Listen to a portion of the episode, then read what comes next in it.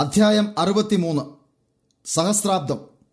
എന്റെ ശ്രദ്ധ വീണ്ടും ഭൂമിയിലേക്ക് തിരിച്ചുവിട്ടു. ദുഷ്ടന്മാർ നശിപ്പിക്കപ്പെടുകയും അവരുടെ ശരീരം ഭൂമിയുടെ ഉപരിതലത്തിൽ കിടക്കുകയും ചെയ്യുന്നു. അന്ത്യബാധ ഏഴിലൂടെ ദൈവകോപം ഭൂവാസികളുടെ മേൽ ഉണ്ടാകുകയും വേദന അവരെ കാർന്നു തിന്നുകയും തന്മൂലം അവർ ദൈവത്തെ ശപിക്കുകയും ചെയ്തു.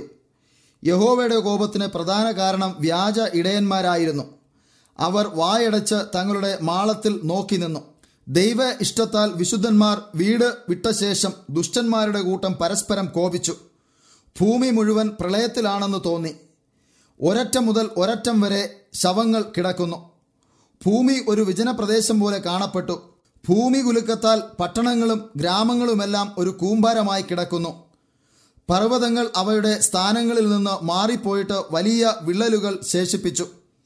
പാറക്കല്ലുകൾ സമുദ്രത്തിൽ നിന്ന് എറിയപ്പെട്ടതോ അഥവാ ഭൂമിയിൽ നിന്ന് പറഞ്ഞു വന്നതോ ആയി ഉപരിതലത്തിൽ ചിതറിക്കിടക്കുന്നു. വൻവൃക്ഷങ്ങൾ വേരോടെ പിഴുത് ഭൂമിയിൽ ചിതറിപ്പെട്ടു.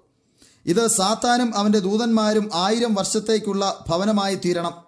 ദൈവത്തിന്റെ ന്യായപ്രമാണത്തോട് അവൻ മത്സരിച്ചതിന്റെ ഫലം കണ്ട് താറുമാറായി കിടക്കുന്ന ഭൂമിയുടെ ഉപരിതലത്തിൽ അലഞ്ഞ് നടക്കാനായി ഇവിടെ തന്നെ അവന്റെ പരിധിയും നിർണയിച്ചു കഴിഞ്ഞു. ആയിരം വർഷത്തേക്ക് അവൻ മുഖാന്തരം ഉണ്ടാക്കിയ ശാപത്തിന്റെ ഫലം അവൻ അനുഭവിക്കണം. അവന്റെ പരിധി ഈ ഭൂമിയിൽ മാത്രമായാൽ മറ്റു ലോകങ്ങളിൽ പോകാനോ പാപം ചെയ്തിട്ടില്ലാത്തവരെ പരീക്ഷിക്കുവാനോ അസഹ്യപ്പെടുത്തുകയോ ചെയ്യാനോ അവന് സാധ്യമല്ല. ഈ സമയത്ത് സാത്താൻ അത്യന്തം കഷ്ടപ്പെട്ടു. അവന്റെ വീഴ്ചയ്ക്ക് ശേഷം അവന്റെ ദുഷ്ടശക്തി നിരന്തരം പ്രവർത്തിച്ചുകൊണ്ടിരുന്നു. എന്നാൽ ആ ശക്തി അവനിൽ നിന്ന് എടുക്കപ്പെടുകയും അവന്റെ പതനത്തിനു ശേഷം അവൻ പ്രവർത്തിച്ചു കൊണ്ടിരിക്കുന്നിടത്ത് അത് പ്രതിഫലിക്കുവാൻ അവന് സാധ്യമല്ലാതെ വരികയും ചെയ്തു. അവൻ ചെയ്തിട്ടുള്ള സകല ദുഷ്ടതയ്ക്കും മറ്റുള്ളവരെ കൊണ്ട് ചെയ്യിച്ച സകല പാപങ്ങൾക്കും ശിക്ഷിക്കപ്പെടേണ്ടി വരുമെന്നതിനെക്കുറിച്ച് ഓർത്ത് തന്റെ ഭയങ്കരമായ ഭാവിയെക്കുറിച്ച് ഭയത്തോടും വിറയലോടും കൂടെ നോക്കിപ്പാർക്കുവാനുള്ള സമയമായിരുന്നു അത്. സ്വർഗീയ ദൂതന്മാരിൽ നിന്നും വീണ്ടെടുക്കപ്പെട്ട വിശുദ്ധന്മാരിൽ നിന്നും വിജയ ആഹ്ലാദം ഞാൻ കേട്ടു. അത് പതിനായിരം സംഗീത ഉപകരണങ്ങളാൽ നിന്നുള്ളതുപോലെ ആയിരുന്നു. കാരണം സാത്താൻ ഇനി അവരെ അസഹ്യപ്പെടുത്തുകയോ പരീക്ഷിക്കുകയോ ഇല്ല. മറ്റു ലോകങ്ങളിലുള്ളവരെയും അവന്റെ സാന്നിധ്യത്തിൽ നിന്ന് പരീക്ഷകളിൽ നിന്നും വിടുവിച്ചു കഴിഞ്ഞിരിക്കുന്നു. അനന്തരം ഞാൻ സിംഹാസനങ്ങൾ കണ്ടു. യേശുവും വീണ്ടെടുക്കപ്പെട്ട വിശുദ്ധന്മാരും അതിൽ ഇരുന്നു.